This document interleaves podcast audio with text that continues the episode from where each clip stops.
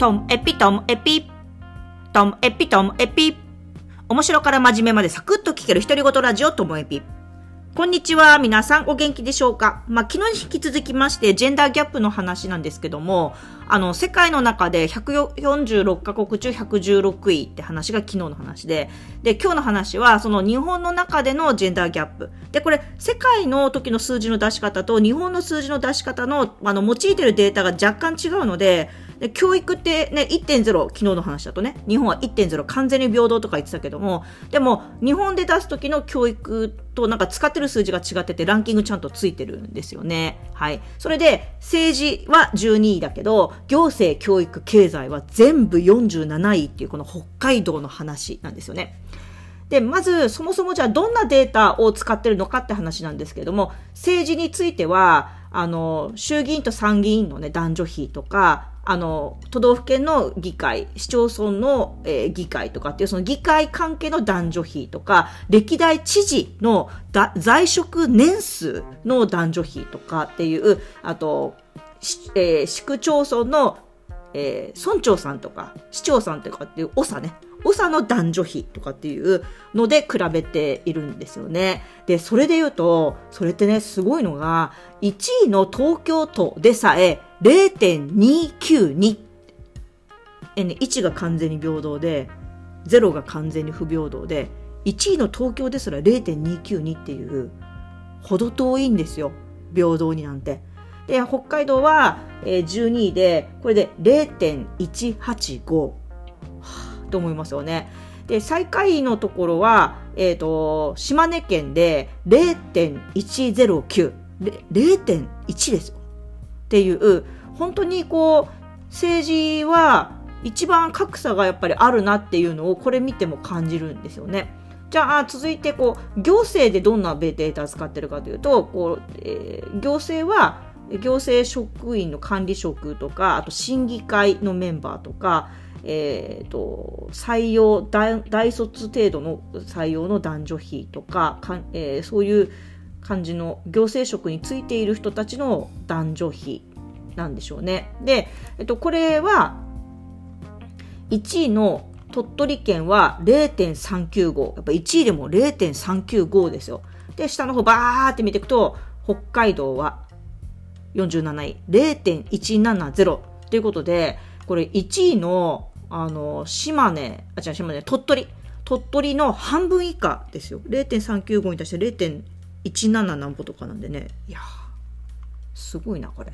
じゃあ教育ってその世界ではあの子どものこう識字率だったりとかあと初等教育中等教育高等教育の男女比だったんですけどもでもあのこれえ日本ではそれその数字じゃなくてね大学進学率の男女差男女の格差とかあとはねこれその職についてる人について書いてあります。小学校の校長とか、中学高校の校長とか、副校長とか、教頭の男女比。あとは、都道府県の教育委員会の委員の男女比。とかっていう、そっち系なんですね。大人の数字が結構用いられていますね。まあ、それで見るとっていうことで、はい。えー、こちらは、教育は、1位が広島県。あ、さすがだな。広島県行きましたけど、広島県ってなんか進んでる感があったんで、教育行政において男女その格差っていうのもそれでも0.503ですけどね。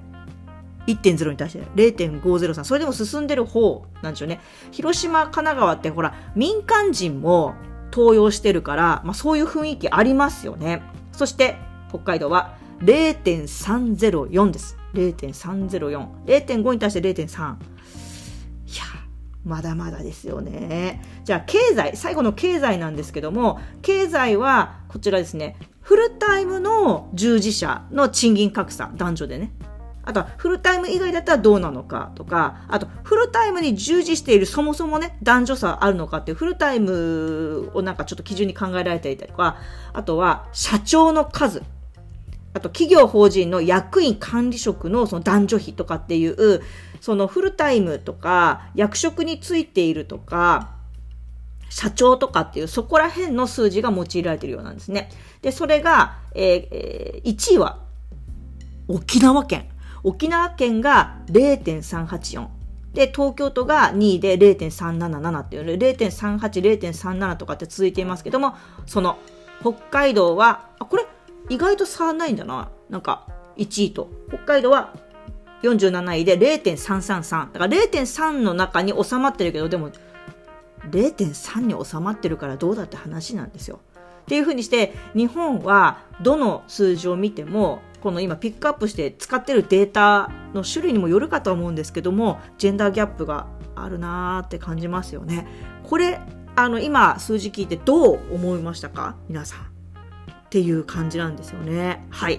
で、これのなんかイベントをちょっとお知らせしたかったけど、時間なくなっちゃったので、また、あの、明日の冒頭にでもお話ししたいなと思ってます。でも話題は違う話もしましょう。ジェンダーギャップについて知っていただきたかったっていう件でした。はい、今日も最後までお聞きいただきましてありがとうございました。さようなら。